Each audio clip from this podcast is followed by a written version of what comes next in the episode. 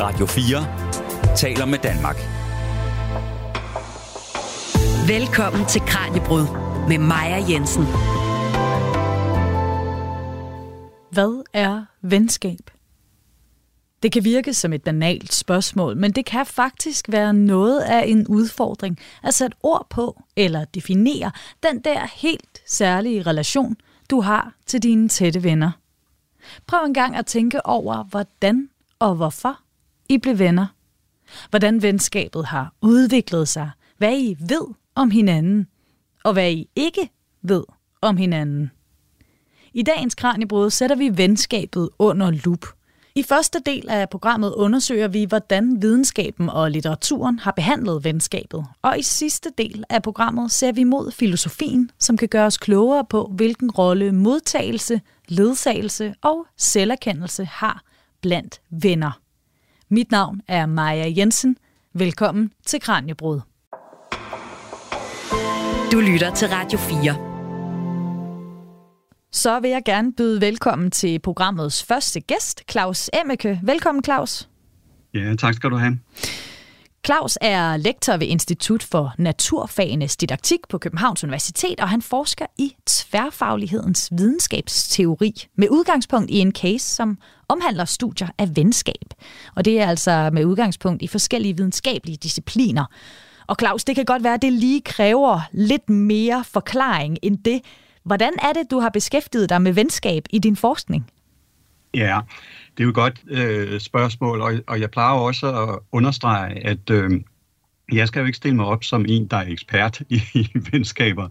Øh, jeg har hverken bedre eller værre venskaber end, end så mange andre, men øh, forholdet, øh, det har Altså den type relation har simpelthen øh, altid øh, gjort mig nysgerrig. Og så har jeg det privilegium, kan du sige, at jeg som videnskabsteoretiker, der, øh, der kigger jeg på forskellige videnskaber og deres forskellige metoder, deres forskellige perspektiver og teorier. Og noget af det, der slog mig på, på, for nogle år tilbage, da jeg begyndte at tænke over det, det er, at det er ret forskellige, øh, nu laver jeg sådan gåseøjne, ret forskellige typer viden, øh, som de forskellige fag, du kan tage psykologi, eller filosofi, eller historie, eller antropologi, øh, bringer, øh, bringer ud til folk om, hvad venskab er. Det, det er en ting. Og noget andet er, at det, det er faktisk ikke så tit, at forskere ligesom decideret har venskab som genstand for deres undersøgelser. Det er tit noget, der ligesom popper op som nogle sidebemærkninger eller sidegevinster ved at kigge på, på den relation. Eller kigge på relationer i det hele taget. Ja. Men nu kunne jeg jo godt tænke mig at starte med at spørge dig om noget, som måske er simpelt, men det kan også være, at det egentlig er vildt svært. Hvad er venskab? Ja, um, øh, altså en måde at svare på, det er jo bare at gentage, hvad der står i, i ordbogen. Og den danske ordbog siger, at det er et nært, fortroligt og tillidsfuldt forhold mellem to eller flere personer.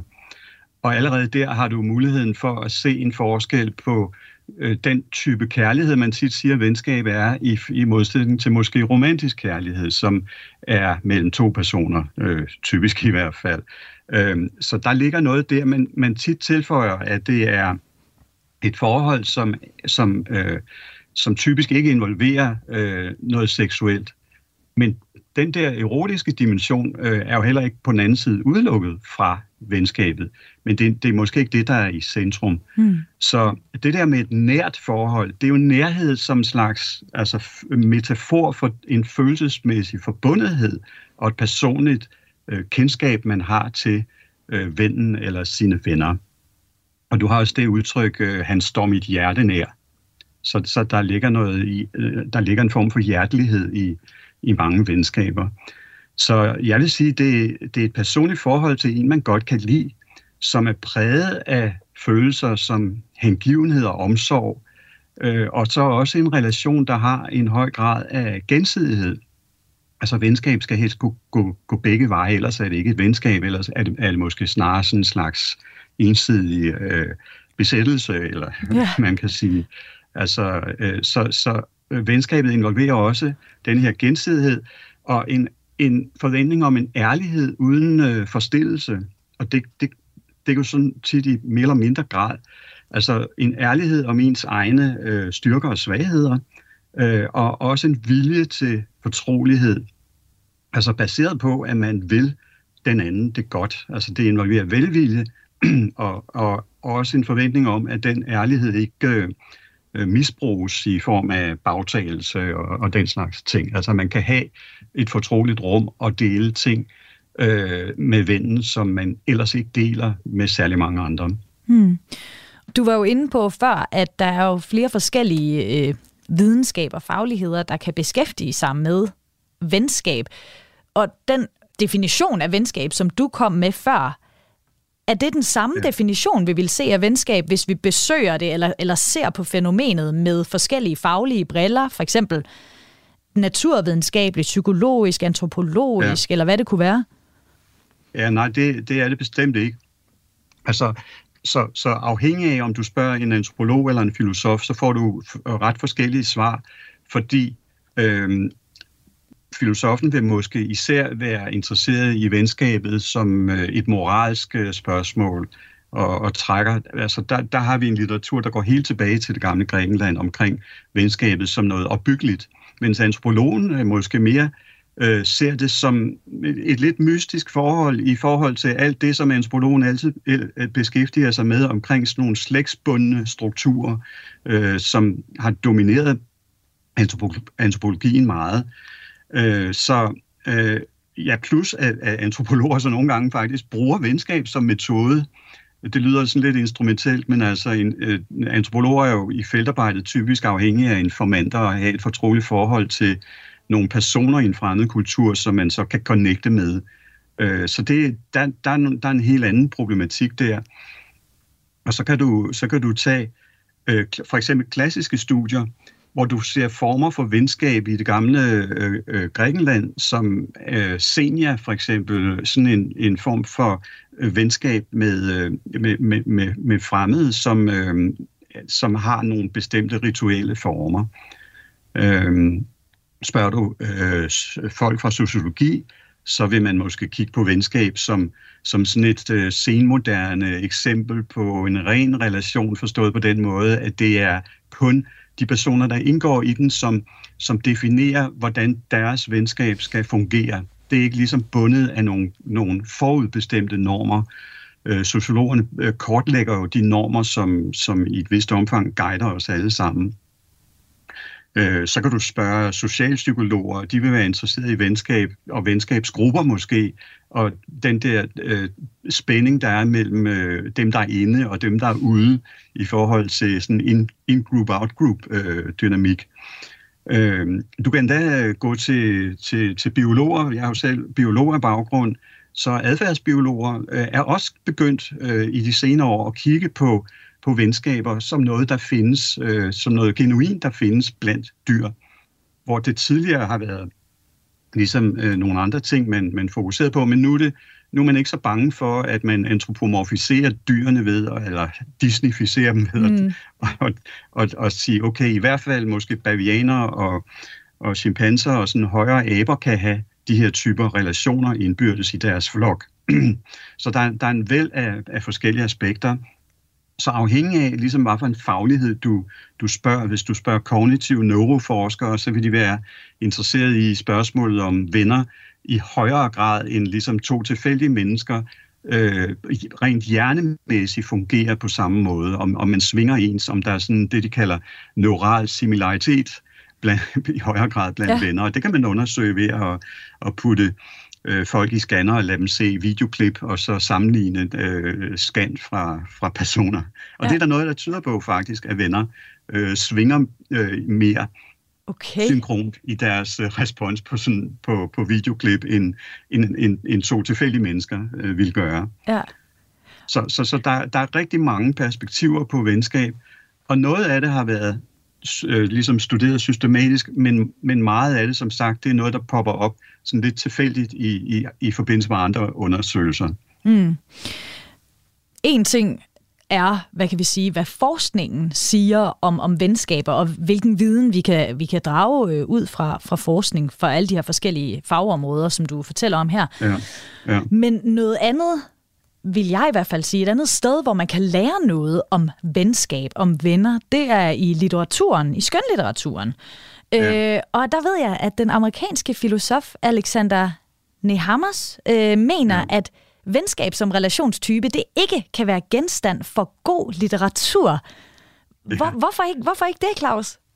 Ja, det må du nok spørge mig eller måske ham om. Men jeg har jo prøvet at, at, at sætte mig ind i, hvad han siger om det, fordi øh, det, er i, det er en bog, der simpelthen hedder On Friendships, han, han skrev i, i 2016. Og det, som han point, har som pointe, det er, han ser venskab som en relativt udramatisk form for, for kærlighed, øh, som, som ligesom udfolder sig, du ved, i, i hverdagslivet, sådan små bevægelser, og fuldstændig mangler et dramatisk øh, plot, som, som jo ellers er typisk det, vi, vi siger, det er det, der driver øh, Øh, god litteratur videre og får os til at, at vende øh, side efter side. Så det er ikke, fordi han sådan benægter af, af litteratur, og, og i det hele taget den der fortælleform, der udfoldes i god litteratur, øh, kan, kan fremstille venskab. Det er han godt klar over, og han kommer også selv med nogle, nogle eksempler på det, men han, han, det han kalder sin optagelse, det er altså, hvor, hvor sjældent det er, at det er det, som er omdrejningspunktet for god øh, litteratur. Ikke? Han har sådan sin egen øh, hitlister over gode øh, romaner, og, og så siger han, at ingen af dem handler for, for alvor om, om venskab. De handler altid om nogle andre ting, men så mange af dem, de, involver, okay, de involverer venskab, men det er ikke det, der, der ligesom er det, romanen handler om. Og det, det var en tanke, det synes jeg var en påstand, der var ret provokerende, fordi da jeg læste den, havde jeg selv haft glæde øh, af blandt andet at, at, at, at læse nogle fantastiske øh, romaner, som vi måske kan komme ind på, men, men altså som vidderligt for mig at se, er fuldstændig centreret på, på, på venskab som en, en personlig relation af afgørende betydning for, for dem, der indgår som, som hovedpersoner. Ja, at, uh, altså, det lyder jo ikke som om, at du er helt enig i, uh, i mm. Alexanders mm. påstand her. Er der ellers enighed om det, eller er der andre uh, uh, filosofer eller teoretikere, der har været, altså der mener noget andet? Jamen, der er i høj grad øh, andre, der, der mener noget andet. Så hvis du går ind i litteraturvidenskab og prøver at se på øh, analyser af god litteratur øh, og af forskellige relationer, så, så er der skrevet en del om øh, venskab som en fantastisk relation, som også du kan finde faktisk beskrivelser af, øh, og uden hvilken der ikke vil eksistere netop de romaner. Så det er i høj grad en påstand, som han, som Nehammers øh, ligesom øh, drister sig til at fremstille, men som måske også er, er relativt nemmere at tilbagevise. Men, men altså, han, øh, ja, han, han, han er måske også mere nuanceret, end jeg lige sådan gengiver ham her. Men, øh, men hovedpointen, den holder han fast ved, og den, den er jeg selv øh, uenig i. ja, og, øh, og i den her udfordring af, af Nehammers øh, pointe, så, øh, så kunne man jo kigge nærmere på noget litteratur, god litteratur endda, der handler ja, ja. om venskabsrelationen, og det er det, ja. vi skal se nærmere på nu. Du lytter til Kranjebrud på Radio 4. Hvad er venskab, og hvordan kan vi lære mere om venskaber? Det er to af de centrale spørgsmål i dagens program. I første del af programmet, der taler jeg med Claus Emmeke, der er lektor på Institut for Naturfagenes Didaktik på Københavns Universitet. Lidt senere, der, der skal jeg tale med Jonas Holst, lektor i filosofi på San Jorge Universitet i Spanien. Claus, vi har lige talt om den her amerikanske filosof Alexander Nehamas, som ikke mener, man kan skrive god litteratur om venskab som relationstype, altså hvor det er det bærende element i historien. Men det er ikke alle, der er enige i det, heller ikke dig, og, og nok heller ikke den italienske forfatter Elena Ferrante, som netop har skrevet fire romaner, som bliver mm. kaldt Napoli-romanerne, hvoraf den første, Min geniale veninde, udkom i 2011. Romanerne handler om to kvinders venskab fra de er små til de er voksne, og den første roman den starter, da hovedpersonen får et opkald fra sin venindes søn, Rino. Han er bekymret, for moderen er forsvundet, og hun har slettet alle spor af sig selv. Hun har endda klippet sig selv ud af alle billeder. Det skal vi høre en lille bid fra her, læst op af min kollega Julia Melgaard Harbo. Rinos mor hedder Rafaela Cirolo, men alle har altid kaldt hende Lina – ikke jeg. Jeg har aldrig brugt hverken det første eller det andet navn. I over 60 år har hun for mig været Lila. Hvis jeg pludselig skulle kalde hende Lina eller Rafaella, ville hun tro, at vores venskab var forbi. Det er mindst 30 år siden, hun fortalte mig, at hun havde lyst til at forsvinde, uden at efterlade spor, og jeg er den eneste, der ved, hvad hun mener. Hun har aldrig tænkt sig en eller anden form for flugt, en anden identitet, eller drømt om at skabe sig et nyt liv et andet sted. Og hun overvejede aldrig selvmord, frastødt som hun var ved tanken om, at Rino skulle have noget at gøre med hendes krop, og være tvunget til at tage sig af detaljerne. Det var noget andet, hun mente. Hun ville opløse sig til intet. Hun ville have alle sine celler til at forsvinde. Intet af hende måtte blive fundet. Og da jeg kender hende godt, eller i det mindste tror, jeg kender hende, tager jeg det for givet, at hun har fundet en måde at forsvinde på, uden at efterlade så meget som et hår nogen steder i denne verden. Og som en reaktion på venindens forsvinden, så går hovedpersonen i gang med at skrive hendes og venindens historie. Og det her med, hvad vi ved om vores venner, det er også et stort tema for romanerne.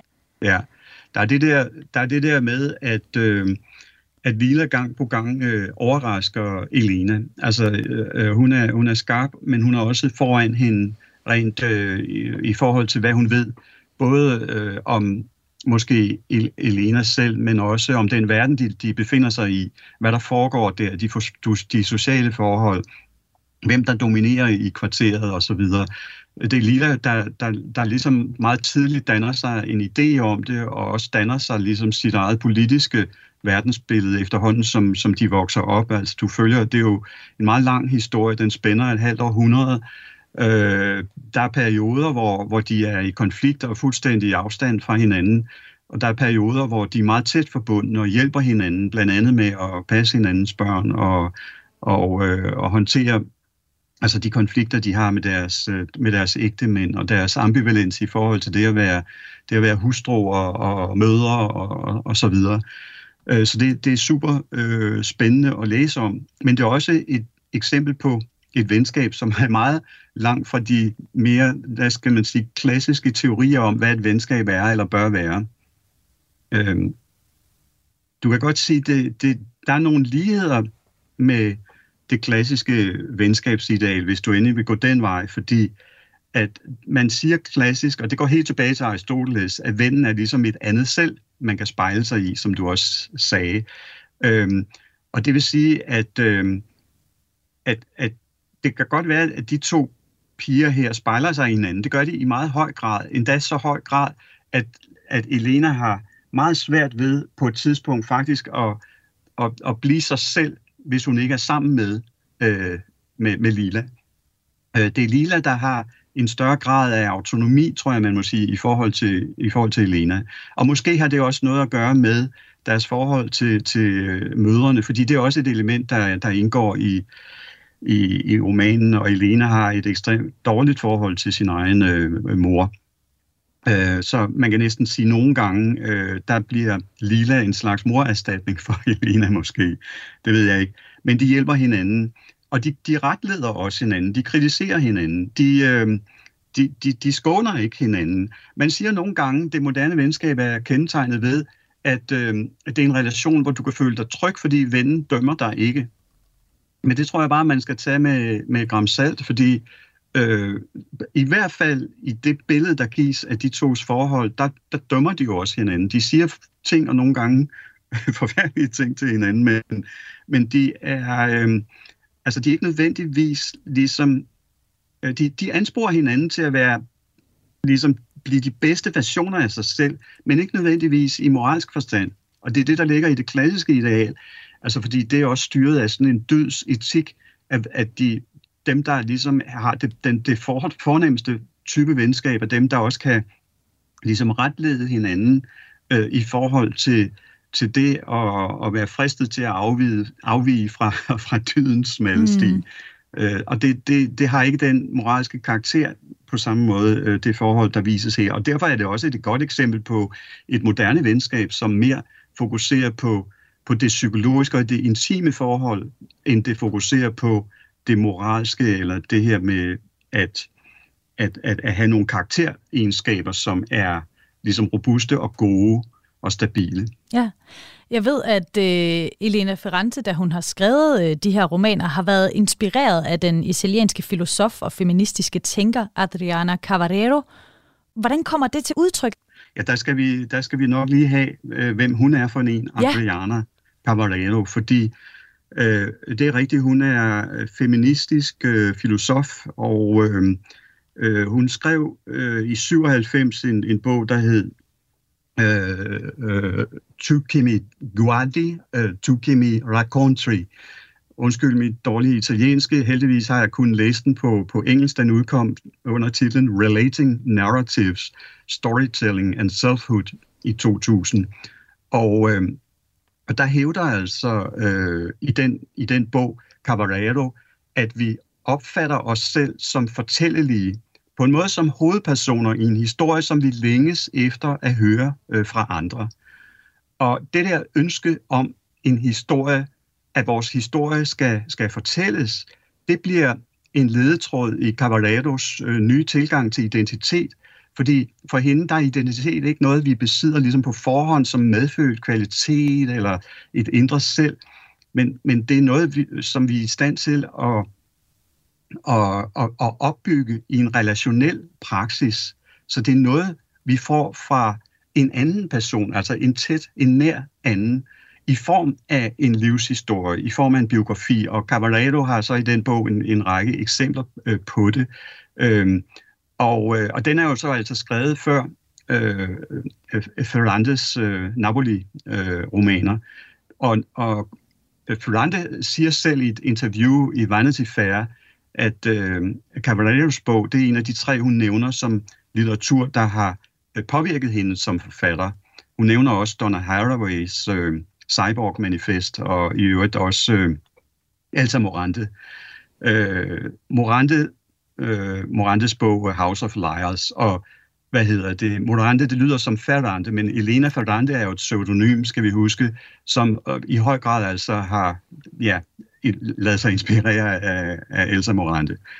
Men øh, omvendt så har Cavallero i et interview, øh, som er fra tidsskriftet Narrative i 2020, øh, prist Elena Ferrandes øh, Napoli-romaner, og prist dem for at gøre det øh, sanseligt erfarbart, som hun selv som filosof kun øh, teoretisk og abstrakt øh, har, har ligesom kun, kun lave en teori om. Øh, og det, det handler altså om det her med, at de to piger eller kvinder, øh, de bliver til som personer og får deres identitet i mødet, i det der møde med en anden, som kan fortælle øh, om den anden person. Og det, på, hele øh, romankvartetten er jo bygget op sådan, at det er Elena, som på en måde giver form til Lila øh, ved at genfortælle hele deres fælles historie det underlige er, at den starter med, at Lila er forsvundet. Hun er ude af historien. Hun har faktisk skrevet sig selv ud af historien. Endda så radikalt, så hun har klippet sit, sit, sit portræt, sit billede ud af familiealbummet på alle billederne. Så Lila gør ting grundigt. Og der synes Lila, Elena, da hun hører om det fra Lilas søn, der bliver hun vred, fordi hun synes, der går Lila simpelthen for vidt. ja. Ja. Men øh, du siger altså, at øh, altså, de har begge to øh, pri, prist hinandens værker, og, øh, og Cavarero ja. har så øh, været fascineret af Elena Ferrantes øh, måde, hvorpå hun har ja, gjort, gjort det... Øh, gjort det sansligt, den her teori. Ja. Men, men hvad kan altså litteratur, og måske så i særdeleshed de her romaner, fortælle os om venskab? Altså kan det overhovedet mm. forklares, ja. eller skal man selv sanse det i bøgerne? Ja, jeg tror i, i høj grad det sidste. Man skal, man skal udsætte sig selv for, for den oplevelse, det er at, øh, at læse den historie, eller at se øh, noget lignende, og i øvrigt er de vist øh, ved at blive, eller er blevet sat til, øh, adopteret til, til tv-serien. Så det kan man jo også. Men i hvert fald øh, det her med, at det kan påvirke vores sjæl og udsætte os for kunst af den art, på en måde, som ingen øh, teori rigtig kan, kan indfange. Det tror jeg er en god øh, pointe. Øh, der ligger jo måske også øh, det i det, at, at øh, altså det her med, at, at, at Cavalero siger, okay, et hver, en hver person har på en måde det her narrativ begær. Og det, det er jo også det, som driver øh, Elena til at, at, at indfortælle deres historie. Og i den proces, der giver hun form til øh, Lila, som sjovt nok ikke i samme grad viser eller giver udtryk af at have et begær for at fortælle sig selv. Altså hun skærer sig selv ud, som sagt, af familiealbummet. Hun har ingen ønske til synligheden om at fortælle den historie. Men i hvert fald, så kan man sige, at Ferrante nok udvider Cavalleros model for det der narrative venskab ved at, skildre et forhold, hvor det ikke er sådan, at de to venners narrative begær er det samme. De er meget forskellige, så det er et, et type venskab, der i høj grad hviler på forskellighed, altså kontraster. Øh, de supplerer hinanden på mange måder. De får meget fra hinanden, men de er også hele tiden, næsten hele tiden på kant med hinanden. Hmm. Og med det, Claus, så skal vi øh, til at øh, slutte af, fordi nu skal vi i gang med den næste del af programmet. Men jeg vil gerne sige tusind tak, fordi du havde lyst til at være med og fortælle os, hvordan både videnskab og litteratur behandler venskabet. Jamen, det er mig, der siger tak. Radio 4 taler med Danmark. Vi er i gang med Kranjebrud, der i dag stiller spørgsmålet, hvad er venskab? I første del af programmet talte jeg med Claus Emmeke, lektor ved Københavns Universitet, og her i sidste del af programmet, der har jeg fået selskab af Jonas Holst, lektor i filosofi ved San Jorge Universitetet i Zaragoza, Spanien. Velkommen, Jonas. Tusind tak skal du have. Jonas, hvorfor har venskab været et af dine interesseområder inden for, inden for forskningen? Ja, det går et øh, stykke tid tilbage i min egen sådan, universitetskarriere, min egen forskning og studier, og det går øh, så langt tilbage som til min phd afhandling øh, som jeg indleverede i 2005 og også forsvaret samme år. Og øh, jeg var særlig interesseret i øh, venskabets etiske betydning, hvilket var noget, jeg kom ind på, da jeg sådan havde nærstuderet nogle bestemte skrifter af nogle filosofer, som vi nok kommer ind på lidt senere, blandt andet øh, de gamle grækere, Platon og Aristoteles, men også Friedrich Nietzsche talte om en venskabets etik, hvilket kom bag på mig, og det vil jeg godt undersøge noget nærmere. Så det har været mit, det har sådan været mit, øh, et af mine forskningsområder i, i nu efterhånden øh, snart 20 år. Ja, og nu vil jeg så stille dig det samme spørgsmål, som jeg også startede med at stille til Claus. Nemlig det her spørgsmål, som jeg i hvert fald vil have meget svært ved at svare på. Hvad er venskab? Ja, det er jo en, øh, det er også en klassiker at, at stille skarp på det med det samme, og øh, man kan sige, min indfaldsvinkel er sådan, at jeg indskuer venskabet ud fra den filosofiske vinkel, at jeg siger, øh, venskab er noget, der finder sted over tid. Øh, på den måde, at et venskab starter på et bestemt tidspunkt, men det er faktisk sjældent, vennerne måske nøjagtigt kan huske, hvornår det egentlig startede. Det er lidt sjovt. Øh, det tror jeg, mange venner vil kunne genkende. Øh, og så er der selvfølgelig et langt tidsrum, hvor man glider lidt ud og ind, og måske ikke øh, ser hinanden så ofte. Øhm, og så kan det også tit bare forsvinde igen, løbe ud i sand. Men det afgørende er, at det i hvert fald er noget, der foregår over tid, og så, så venskabet er stadig noget, der ligesom er undervejs på en eller anden måde. Og det er lidt vigtigt, når man så definerer venskab, at man ikke tror, at man sådan, eller jeg, jeg kan i hvert fald ikke opstille sådan en lidt statisk definition på, hvad det er en gang for alle. Men med det udgangspunkt, så kan man så sige en, en hel del om, om venskab, øh, og noget af det, alle kan genkende, det er jo, at, at venskab, det er en form for øh, forening af to eller flere, der kommer sammen øh, og har nogle interesser til fælles. Det kan være, at de har et smagsfællesskab, de deler nogle, en bestemt smag, fordi de godt kan lide den samme musik. Måske spiller de tennis sammen. Og det er jo gerne sådan, det kan begynde med, at man har nogle fælles interesser, nogle fælles aktiviteter, som man deltager i. Og, de, og på den måde lærer man hinanden at kende. Øh, og så kan man sige, øh, min sådan lidt nærmere definition af venskab, at jeg for at få det der tidslige aspekt med ind, så plejer jeg at sige, at det starter med en modtagelse. Øh, og den modtagelse kan komme til udtryk på mange måder. Det kan være en hilsen, det kan være en sympatitilgengivelse, man kan måske give hinanden en krammer eller en omfavnelse, hvis man allerede kender hinanden og genkender hinanden. Men det afgørende er, at man ligesom starter med en åbning ud mod den anden, som gør, at man træder lidt tættere på hinanden, og dermed øh, indgår i et, et lidt tættere, allerede en tættere kontakt, end hvis man bare selvfølgelig går forbi hinanden på gaden. Så venskab har sådan et begyndelsespunkt, ligesom andre øh, nærhedsrelationer som kærligheden, som man jo i gennem hele vores vestlige tradition gerne har beskrevet som sådan meget pludseligt med en Amors pil, der lige bliver, man bliver ramt af. Men der har venskabet sådan, den er sådan lidt køligere lidenskab, så der bliver man ikke sådan lige nødvendigvis ramt af en pil. Øh, men, øh, men måske med, med nogle andre former for gestus, man viser hinanden, og, den, og modtagelsen vil jeg så mene er, er meget, meget væsentlig i begyndelsen af et venskab, og det er sådan den måde, man sådan får åbnet øh, et form for relation der, som har at gøre med, at man netop, ja, måske ikke bare deler interesser, men man deler en videnskab sammen. Man vil gerne gå på opdagelse i hinandens verden og undersøge nogle ting sammen og tage på rejse sammen. Øhm, og så for at udvide øh, definitionen lidt mere, så er det jo sådan, at så når man tager på rejse sammen og gør noget mere sammen end bare at modtage hinanden, så, går, så begynder man jo at ledsage hinanden videre øh, og vise interesse for hinanden også ud over de første øjeblikke, de første sådan sammenkomster, hvor man lærer hinanden at kende. Ikke? Så ledsagelsen er så det, jeg vil sige, var en form for, øh, man akkompagnerer hinanden videre øh, på alle mulige måder. Så jeg forsøger at give en så, kan man sige, alligevel en generel definition, uden måske at kunne øh, sådan sætte på formel, hvad venskab er. For jeg tror simpelthen, det er så mangfoldigt, og det er så øh, gennemstrømmet af tid, at det er svært lige at indfange, tror jeg, i en definition. Man er ligesom nødt til at, at sige nogle flere ting, øh, for, ja. for ligesom at, at forstå, hvor mangfoldigt det er. Som jeg præsenterede dig før, Jone, så er du jo lektor i filosofi, og så får jeg jo lyst til at spørge, jamen hvad har de store tænkere og de store filosofer gjort sig af tanker om venskabet, og er det, er det noget, der har fået mange tanker?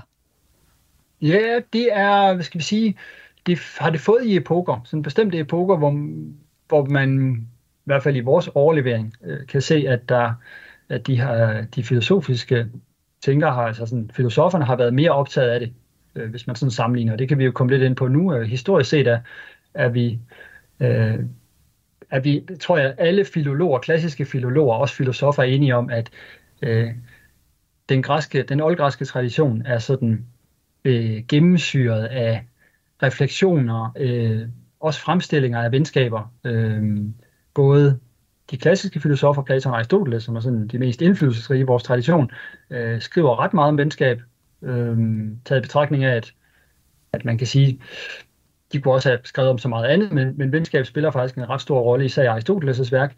Men de græske tragedier er faktisk også omhandler øh, ret mange venskaber, især de venskaber, der forliser og som bliver til fjendskab, øh, hvilket jo har sådan lidt sin egen øh, oprindelseshistorie, og det kan vi se, om vi kommer ind på. Men hvis vi bliver bare ved filosoferne, hvorfor er det vigtigt for filosoferne på den tid at, øh, at tale om venskaber? Hvorfor, hvorfor bliver det øh, også væsentligt for sådan en som Aristoteles, der, der både skriver en etik og en politik? Øh, det gør det, fordi at for Aristoteles, der er mennesket ikke et øh, selvberoende individ, der lever for sig selv, øh, hverken i skoven eller oppe i bjergene, men lever i et samfund. Det er jo stadig forholdsvis nyt at stifte fællesskaber og samfund på den måde, som de, de gjorde i Athen. Og der bliver venskabet en enormt vigtig relation, som en sådan, øh, der egentlig ikke er en, det er jo ikke en egentlig institution, men øh, for både Platon og Aristoteles bliver, den, bliver det venskab vigtigt for, at, øh, at mennesker har noget med hinanden at gøre, og viser hinanden en vis tillid over tid, der gør, at samfundet ikke bare så at sige, går i opløsning, når man så ikke lige ser hinanden eller har interesse for hinanden. Men at venskab ligesom lægger et fundament, som der kan bygges der kan bygges videre på. Så det er jo lidt interessant, at det både har en stor etisk betydning, øh, især for Aristoteles, men for Platon har det faktisk også en politisk betydning i den forstand, at, at det er vigtigt for Platon at få opbygget et fællesskab, hvor, øh, hvor dem, der indgår i fællesskabet, de kender hinanden, øh, også på et lidt dybere niveau, end bare lige sådan, ja, et bekendtskab. Um, så det starter egentlig hos dem, og så kan man sige, for både Platon og Aristoteles, er det en kongstanke, at venskabet kan lede et menneske på vej mod stadig større selverkendelse. Og det, ja. vi kendt os selv, er jo sådan øh, et af de helt store sådan, øh, hvad skal man sige, en af de talemåder, vi har fået overleveret fra, fra Grækenland, det stod jo skrevet på øh, oraklet i øh, templet øh, i Delphi, oraklets tempel i Delphi, kendt os selv. Øh, og øh, for Platon Aristoteles forblev det også sådan et, et vigtigt øh, udtryk for det, som vi mennesker mangler, altså en større selverkendelse. Og der bliver det for især Aristoteles vigtigt, at venskab, da det er så svært at, at, få, at nå til selverkendelse, så bliver venskab faktisk en af de måder, hvorpå han ser, at, at vi mennesker kan nå til stadig større selverkendelse. En, en erkendelse af os selv som mennesker, og det betyder også vores begrænsninger. Um, så det kan vi komme lidt mere ind på. Det er jo sådan, det, det er den, kan man sige, den ypperste filosofiske kongstanke, ja. øh, som sådan når sit kulminationspunkt hos Aristoteles. Ja. Men noget af det, som du, øh, du nævnte før, det var, at du har beskæftiget dig med venskabets etik, og nu har du nævnt her, at, at de, øh, de gamle græske filosofer, de både talt om venskab i forbindelse med ja, etik og politik. Så det er altså nogle lidt, det er en lidt udvidet forståelse måske i forhold til det, vi kender i dag. Men hvis vi skal, øh, hvis vi skal tale lidt mere om, om venskabets etik, hvad er, hvad er det så for noget? Hvad har de to med hinanden at gøre? ja, det er ret interessant, at, at venskab øh, faktisk har en etisk betydning, og øh, man kan sige, det havde det så for for eksempel Aristoteles, hvor han, hans øh, sådan etiske hovedværk, der hedder den nikomakæiske etik, vi har tre etikker overleveret fra Aristoteles, vi mener kun der er to af dem, der, der er skrevet af ham selv, og den øh, nikomakæiske etik er vi ret sikre på, det er, det er fra hans egen hånd. Og der, øh, der bruger han faktisk meget mere tid på venskab, end han gør på nogle af de andre dyder, som han kalder det, og faktisk på nogle af de andre etiske fænomener. Det betyder, at det faktisk har et, det står meget centralt for ham, og er noget, han, han bruger forholdsvis meget tid på. Øhm, og jeg mener, at det, der ligesom knytter os i dag sammen med Aristoteles, det er, at vi stadigvæk i dag taler om det gode venskab. Og det betyder, øh, der ligger en etisk betydning i det gode venskab. Øh, når vi taler om nogen, der er gode venner, eller hvis vi taler om det gode venskab, så medforstår vi der, at det er nogle mennesker, der har en stor tillid til hinanden og respekt for hinanden. Øh, de har kendt hinanden over lang tid, og har sandsynligvis været igennem nogle ting sammen, og alligevel har de, har de holdt sammen. Øh, og det er noget af det, Aristoteles peger på, øh, at et hvert fællesskab og et hvert samfund har brug for sådan nogle lidt uformelle og ikke institutionaliserede relationer, øh, hvor man ikke nødvendigvis hverken har papir på hinanden eller indgår en kontrakt, og alligevel så er det noget af nogle af de relationer, som ven, det gode venskab, det gør, at der er en større solidaritet i samfundet. Øhm, man udviser også en tillid, selv der, hvor man ikke nødvendigvis kender hinanden. Øhm, og på den måde, så får det en, en, en ret... Øh, en, det spiller en kæmpe rolle i, øh, i, hans, øh, i hans etik, især den sidste del af hans etik, hvor han kommer mere og mere ind på det, at selv, selv den, der har, øh, der har fået alle dyderne, som han har, som han har op, opregnet i sin etik.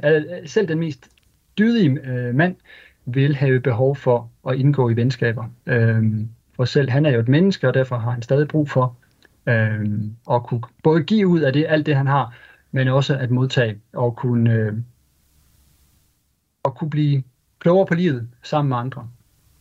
Så det er altså også den her altså frivillighed i venskabet, eller altså i den relation, som gør, at der er mere øh, solidaritet, vi stoler mere på hinanden, der er mere tillid. Er det sådan, det skal forstås? At det er frivilligheden, ja, der ligesom altså, udgør grundlaget for de her ting? Ja, Aristotle, ja det er rigtigt. Aristoteles er meget inde på også, at det er selvfølgelig en, en øh, man indgår i en relation, øh, hvor der er en stor grad af frihed, men det er også, de indgår, vennerne indgår i et venskab frivilligt, især i det gode venskab, fordi han opregner jo faktisk, Aristoteles opregner faktisk tre typer. Han taler om et, øh, det han kalder et lystvenskab, som er båret af, af ja, en lyst til at se hinanden simpelthen, og, øh, og hvor man egentlig ikke nødvendigvis ser hinanden øh, andre gange, når man så har det sjovt sammen, øh, dybest set.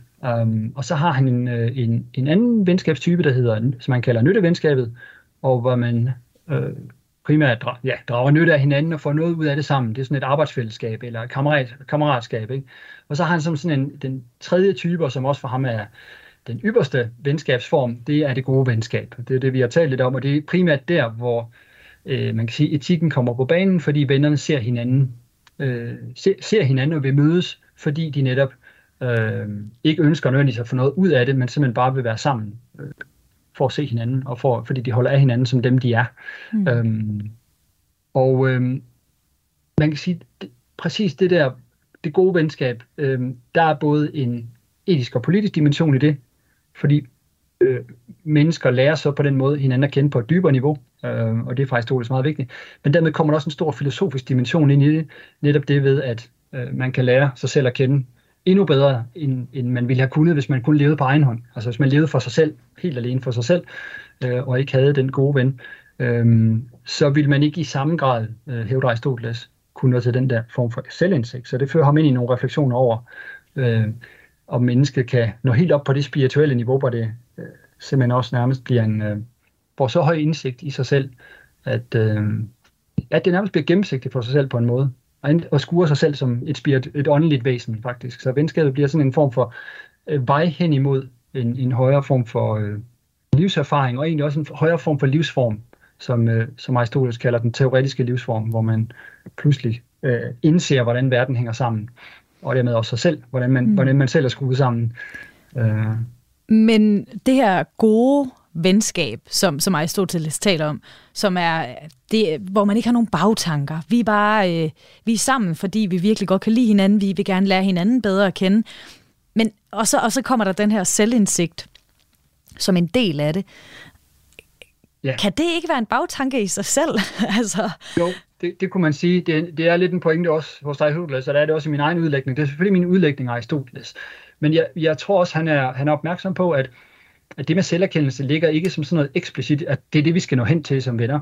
Men det er sådan noget, det, det er så at sige en indsigt, der dukker op undervejs, eller som er som netop er en begivenhed, det er en hændelse i øh, relationen. Det er ikke øh, noget, man sådan, fordi man, hvis man netop opsøger det for meget og vil det, så, så tror jeg ikke, øh, man når til den der form for selverkendelse. Jeg ved egentlig ikke, hvad Aristoteles øh, siger om det der med, at hvis man gør det lidt for vildt, eller hvis det er kun det, man søger i vennen, så bliver vennen jo bare et middel til at nå til den selverkendelse. Og det, det skulle jo ikke være, det er jo ikke det, der er meningen.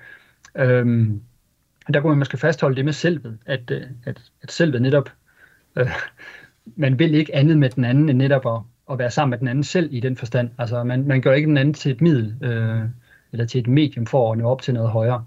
Men man kan sige, det, det, det kender man nok godt, det med at være sammen med andre mennesker, og så på en eller anden måde over årene, hvis, man, hvis det er et rigtig godt venskab, der var ved, ikke? et livslangt venskab, så er man på en eller anden måde også, udover at man selvfølgelig har lært det andet mennesker at kende, så har man også lært sig selv at kende på nogle måder. Ikke? Øhm, og det, er jo ikke, det lå ikke i kortene nødvendigvis fra starten af, eller man vidste ikke lige, at det skulle være det.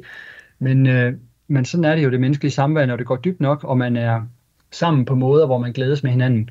Øh, og man også kan lidt holde, man også kan komme, skal vi sige, for overvundet de der perioder, der også kan være svære. Når man er tæt på hinanden, så vil det også uundgåeligt komme nogle små konflikter, måske og misforståelser. Men, øh, men tanken med venskaber, især det gode venskab, er, at det, skulle, det skulle gerne kunne holde til det, og man skulle gerne kunne stadig tale om tingene, selvom man ikke er enig. Du lytter til Radio 4. Vi har taget hul på den sidste del af videnskabsprogrammet Kranjebrød, som i dag handler om venskab. Noget vi alle har erfaring med, men som kan være hulens svært at beskrive og definere. Min gæst er Jonas Holst, der er lektor i filosofi ved San Jorge Universitet i Spanien. Og Jonas, vi har jo gjort et forsøg nu på at beskrive venskabet. Og i den her sidste del af programmet, der kunne jeg godt tænke mig at tale lidt mere om de moderne venskaber. Men allerførst, så skal vi tale om forskellen på at have og at være venner, for det er nemlig også noget, du har beskæftiget dig med. Og der er en forskel, mener du. Hvor, hvor i består den her forskel? Ja, det er jo, altså, jeg vil jo mene, der er en forskel, selvom man jo måske i nogle sammenhæng, så betyder det lidt det samme. Men hvis man nu for eksempel siger, at øh, hvis jeg siger, at jeg har en ven, øh, så ved jeg faktisk ikke med sikkerhed, når jeg siger det på den måde, om den anden også ser mig som ven. Altså, jeg, og i den forstand kan jeg jo have en masse venner, som ikke nødvendigvis ser mig øh, som deres ven. Øh, på den måde er det lidt ensidigt at sige, når man har venner. Det er lidt, lidt ligesom, når man siger, man også, hvis man har nogle genstande, eller man har nogle andre ting. Ikke? Det er jo sådan med et besiddelsesforhold, at det ikke nødvendigvis er gensidigt. Men hvis man siger, at, man er, at, at nogle, at nogle er venner med hinanden, øh, så har man dermed også sagt, at det er et gensidigt relation. Øh, og det er jo faktisk det, når vi taler om venskab, så medforstår vi normalt, at det er, en, det er gensidige relationer, ikke? Hvor, hvor begge venner, eller alle vennerne i forholdet, de netop ser hinanden som venner. Øh, men det ændrer ikke ved, at man godt kan sige, at, at nogen har venner, men spørgsmålet er så, om er de også, er de også virkelig er de venner? Mm. øh, derfor mener jeg, at man kan skelne mellem de to, øh, de to ting, og, og det, der selvfølgelig for mig er mest interessant, det er at kigge på det at være venner, fordi det er, sådan, det er en lidt mere kompleks relation, hvor der både er en gensidighed i forholdet, øh, og hvor, man også, øh, hvor der netop også kommer det der tidsaspekt ind. Fordi jeg kan på en weekend få en masse venner, ikke? vi kender det også, jeg har hver især dem, der er på Facebook, har sikkert en masse venner på Facebook, øh, men det betyder ikke, at de er venner med hinanden nødvendigvis. Øh, og det er slet ikke sikkert, at de har set hinanden nogensinde, eller egentlig kender hinanden. Så jeg vil godt, jeg vil godt reservere, hvis man kan gøre, sige det på den måde, reserveret øh, det gode venskab, og det, der interesserer mig med etikken, det ligger primært inde i det, at være venner med hinanden også gå ind og undersøge det lidt, det lidt mere. Det, er ret, det synes jeg er ret interessant, også fordi der er et tidsligt aspekt. Når nogen er venner med hinanden, så medforstår man også allerede der, at, at de har været venner over et, over et stykke tid. Øh, og det er også det, der sådan sedimenterer sig. Så har man nogle fælles erfaringer sammen. Man har måske været igennem noget sammen. Og det gør også, at, at øh, venskabet konsolideres på en eller anden måde. Altså hvis man ser det her i lyset af de moderne tider, hvor nu nævner du for eksempel Facebook. Altså vi møder flere mennesker i dag end man gjorde før globaliseringen, før internettet osv.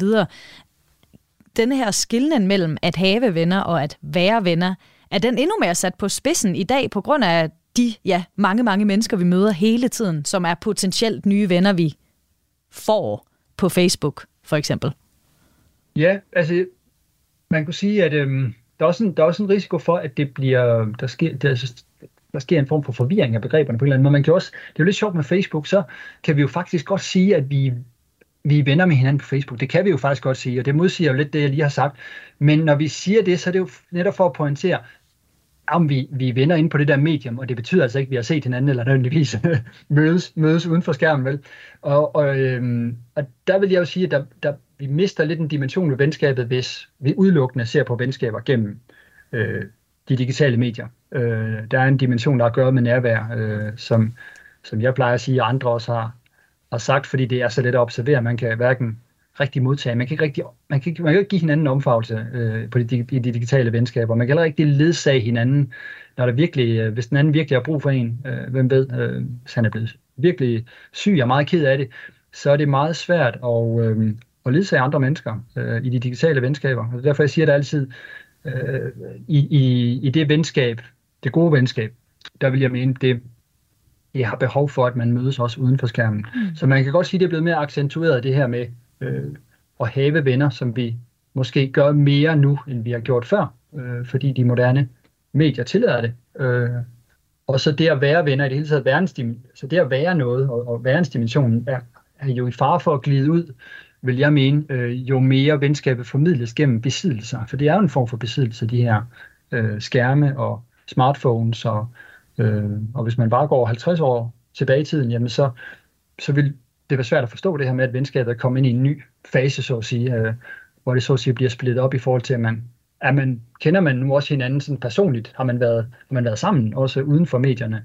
Og der bevæger vi os ind i et samfund, hvor vi sandsynligvis sandsynlig når et punkt, hvor venner bare kan mødes rent i digitale, og det gør de jo sådan set allerede, men jeg tror, det kan blive intensiveret i en grad, hvor, øhm, ja, hvor, hvor, de moderne, hvor medierne simpelthen bliver så, øh, man kan leve så, leve så meget ind i medierne, og simpelthen skabe en verden ind i de medier, det er jo også det, de er ved at, det er jo det, det er ved at blive skabt, en form for parallel verden, og så bliver det svært at skelne, tror jeg, øh, mm. hvis man ligesom går ind i de der øh, parallel verdener, øh, digitale verdener, det er måske svært at skelne mellem et, det venskab af kød og blod, hvor man har været sammen og igennem noget, og så de venskaber ind i det digitale. Så det er sådan, det er lidt noget af det, der venter os. Hvis vi ser på venskabet i dag, Jonas, er der så noget, vi kan lære af, af de gamle grækere? Altså i forhold til venskabets etik, og i forhold til den her, det her måske lidt bredere syn på, hvad venskab er, og hvad det kan være?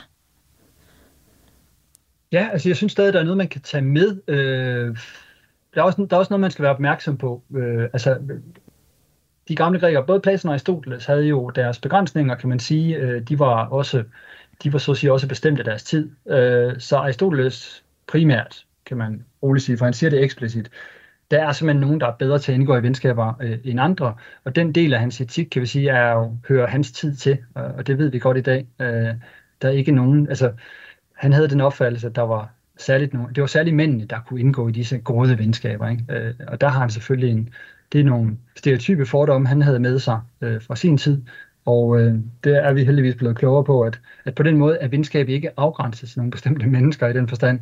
Øh, så det kræver også, at vi, vi udvider øh, venskabsforestillingen øh, i højere grad, end, end grækerne gjorde, men, men de, peger på nogle, de peger på nogle vigtige størrelser, fordi de her nærhedsrelationer, som jeg stadig vil mene, er noget af det, der giver vores liv mening øh, og giver betydning til vores liv, øh, det vil jeg mene er stadigvæk vigtigt at, at holde fast i nu, hvor man kan sige, hvor de men, det du også har nævnt med de mellemmenneskelige relationer, øh, bliver vanskeligere og vanskeligere at gøre stabile og varige over tid, fordi vi glider ind og ud af, af så tilpas mange relationer, når også at komme i kontakt med mange flere. Mange gør i hvert fald, jo ikke alle, men, men der er en tendens til, at man er i kontakt med mange flere mennesker, enten digitalt eller, eller fysisk, mm. end, end man var tidligere, både globalt eller også bare lokalt. Øh, og der tror jeg stadig, det er vigtigt at holde fast i, at især det her med de gode venskaber, at man stadig ligesom øh, har nogle relationer, man ligesom kan vende tilbage til, hvor man, hvor man skal man sige, føler sig hjemme og har en fortrolighed, øh, både til sig selv, men jo en fortrolighed med sig selv, gennem, faktisk formidlet også gennem den anden, som tit ser nogle sider af en, som man måske ikke selv ser. Øh, og, øh, og jeg tror, hvis jeg er bange for, at det kunne glide ud i nogle sammenhæng. Man kan også sige, at der er jo især nogle, øh, nogle institutioner, f.eks. også i nogle pædagogiske sammenhæng, der er der jo mange pædagoger, der helst vil, øh, der helst vil have, at børnene dyrker sådan de lidt bredere netværker, når, at man ligesom når ud og får kontakt med mange, øh, hvor jeg plejer at sige, at det kan blive et problem, hvis, man gerne, hvis, hvis børnene også gerne vil dyrke de tætte venskaber, ikke? de gode venskaber. Øh, der kan man sige, at man kan lære det Aristoteles, han vidste allerede, at man kan ikke man kan ikke have et hav af gode venner. Det lader sig simpelthen ikke gøre. Øh, hverken, vi har hverken tid, øh, vi disponerer ikke over nok tid til at gøre det, plus at det er helt naturligt, at, at børn og unge, og vi stadigvæk, øh, måske vi har mere tid til at være sammen med nogen, og måske ikke sammen med andre. Så på den måde, så tror jeg, det er vigtigt at holde fast i det, som Platon og Aristoteles er fat i, og som i den her venskabstradition op igennem den bedste historie, Nietzsche peger også på det, at det er enormt vigtigt for ens selvopfattelse, ikke bare selverkendelse, men simpelthen ens egen selvforhold, at man har sådan nogle meget stabile venskabsrelationer igennem, gennem hele livet. Med det, så skal vi altså til at runde øh, dagens program af. Jonas, mange tak, fordi du havde lyst til at være med. Tak for mig med. I dagens program, der har jeg altså haft besøg af først Claus øh, Enneke, lektor ved Institut for Naturfagenes Didaktik på Københavns Universitet. Og i sidste del af programmet her, der var det Jonas Holst, lektor i filosofi ved San Jorge Universitetet i Zaragoza, Spanien. Kranjebrud, det er produceret af Videnslyd for Radio 4. Mit navn er Maja Jensen. Tak fordi du lyttede med.